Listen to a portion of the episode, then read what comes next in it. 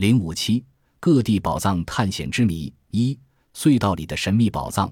一九六九年七月二十一日，一个名叫莫里斯的阿根廷人将一份上面有着许多见证人，并且已获得厄瓜多尔共和国承认的合法地契公诸社会，立刻引起轰动。因为这份地契讲述了一个令世人难以置信的故事。地契中最主要的部分说，莫里斯在厄瓜多尔共和国境内摩洛拿圣地亚哥省内的大隧道里发现了一些对人类有着极大文化与历史价值的文物。这些文物主要包括了各种不同形状和颜色，且刻有各种标志和文字的石器和金属牌匾。这些牌匾可能包含了人类历史的一个片段。同时，又是人类起源的一个证据，或者是某一种消失的文化的线索。莫里斯请求厄瓜多尔总统成立一个科学委员会来核定、评价这些文物的价值，并愿指出大隧道的准确位置和入口。作为一名学者，五十岁的莫里斯一九六五年来到厄瓜多尔，本来准备深入研究一下当地的各种部族以及人种学等。然而，他在六月的一次调查研究中。却因为意外地发现了这来历不明的大隧道而名噪一时。一九七二年三月四日，由厄瓜多尔考古学家法兰士和马迪韦组成的科学调查小组，在莫里斯的带领下，再次对大隧道展开调查。隧道入口由一块大岩石凿通而成，几只夜鸟忽然飞出洞口，越发阴森恐怖。毫无倦意的莫里斯更是兴奋异常。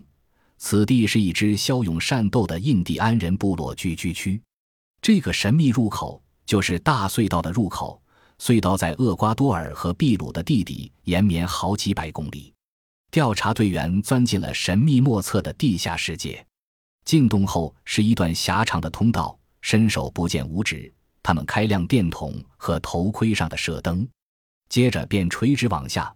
他们把一条绳子。垂到下面七十五米的第一个平台上，然后沿绳而下。接着，他们又沿绳垂直下到第二平台和第三平台，每台高度都达七十五米。下到洞底，莫里斯领头摸索前进。法兰士注意到隧道的转角处都呈直角形的严谨设计，有些很窄，有些又很宽。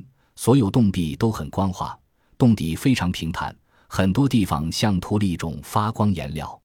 很显然，这隧道并非天然形成的。法兰士和马迪韦原先对隧道是否存在所持有的怀疑，顿时烟消云散。他们来到一个大厅的入口，那大厅很宽敞，大如一个大机库，很像配给中心或仓库，并有许多通道。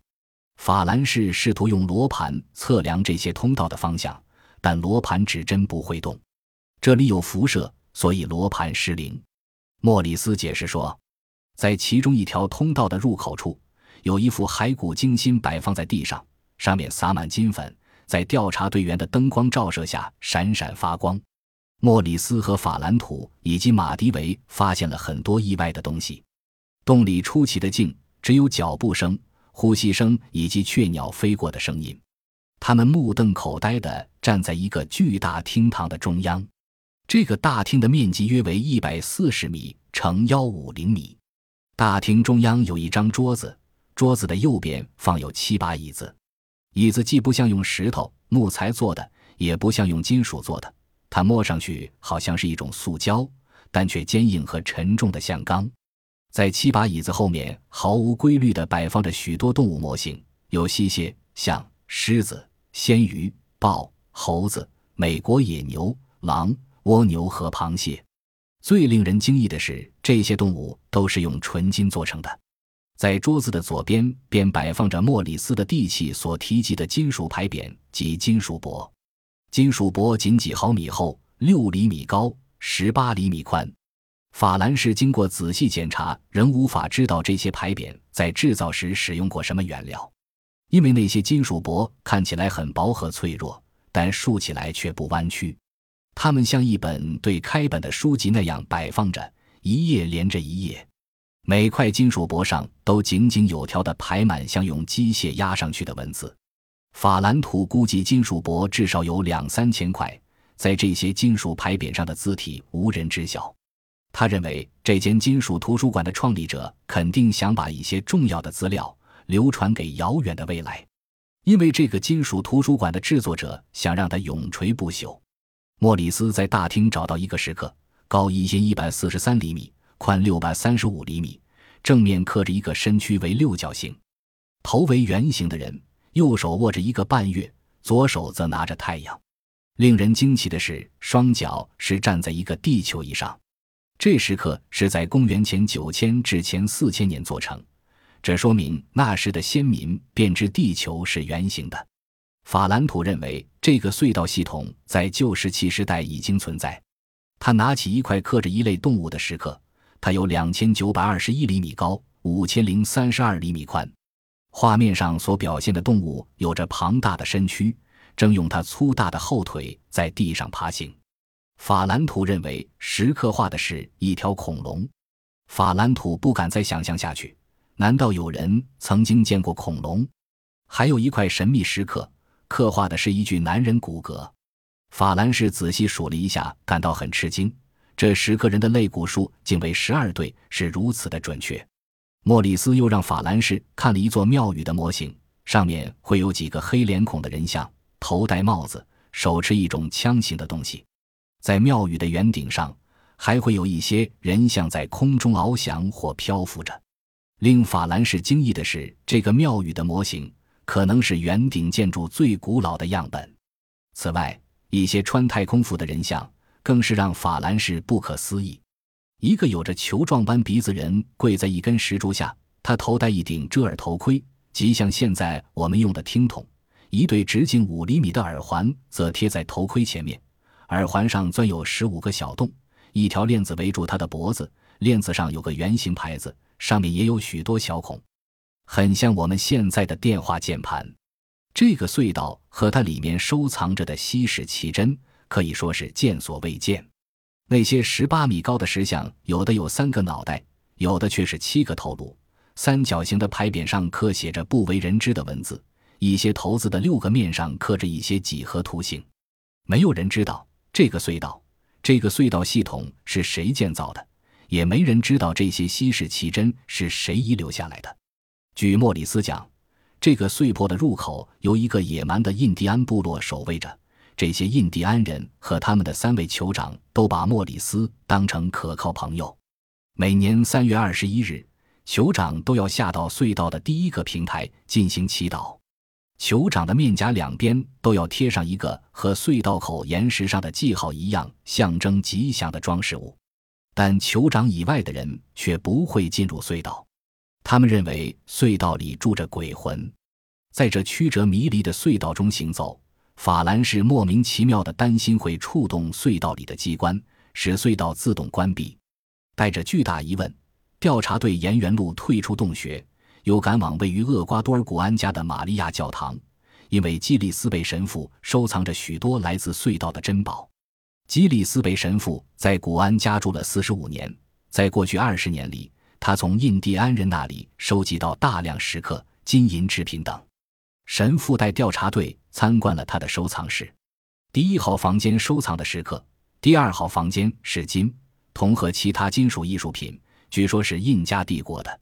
第三号房间则全是纯金制品。法兰士注意到一块金板，五十二厘米高，十三厘米宽，十三厘米厚，上面有五十六个方格，每一格都刻有一个不同的人像。法兰士在隧道的金属图书馆里的那块金箔上，曾见过一模一样的人像。看来制造者似乎要用这五十六个符号或字母组成一篇文章。尤其令人吃惊的是一个纯金制成的女人像。她高三十厘米，头像两个三角形，背后焊接着一对细小的翅膀，一条螺旋形金线从她耳朵里伸出来。她有着健康、发育完美的胸部，两脚跨立，但无两条手臂，穿着一条长裤。一个球形物浮立在他的头顶上面。法兰士感到他两边的星星透露出他来自何处。那是一颗陨落了的星球吗？他就是从那颗星球来的吗？接着。马迪维又看到一个直径两千一百二十五厘米的铜饼，上面图案清晰，刻着两条栩栩如生的精虫，两个笑着的太阳，一个愁眉苦脸的半月，一颗巨大的星星和两张男性三角形脸孔。铜柄中央有许多细小而突出的圆状物，其含义没人能理解。吉里斯贝神父收藏的大量金属箔，上面均刻有星星、月亮、太阳和蛇。其中一块金箔的中央刻有一个金字塔，两边各刻有一条蛇，上面有两个太阳，下面是两个太空人似的怪物及两头像羊的动物。金字塔里面是许多带点圆圈。在另一块刻有金字塔的金属箔上，两只美洲豹分别趴在金字塔两边，金字塔底刻着文字。两边可以见到两头大象。据说大象在十二万年前即在南美出现，那时地球上还没有产生文明。最让法兰士上震惊的是，他在基里斯贝神父这里见到了第三架史前黄金模型飞机。第一架他是在哥伦比亚的宝华达博物馆见到的，第二架则仍放在大隧道里。多年来，一些考古学家把模型飞机看成是宗教上的装饰品。纽约航空机械学院的阿瑟普斯里博士经验是认为，把这架模型飞机看成代表一条鱼或一只鸟，显然站不住脚。从模型几何形的翅膀、流线型的机头及有防风玻璃的驾驶舱看，很像美国的 B 五二轰炸机，它却是架飞机的模型。难道史前便有人能够构想出一架飞机的模型？一切都无定论，一切都是谜团。至今为止，人们仍无法确定或找出这隧道系统究竟是谁建造的。而在隧道里面又存放着那么多无从稽考的壁画、牌匾、黄金制品和雕刻品，这一切意味着什么呢？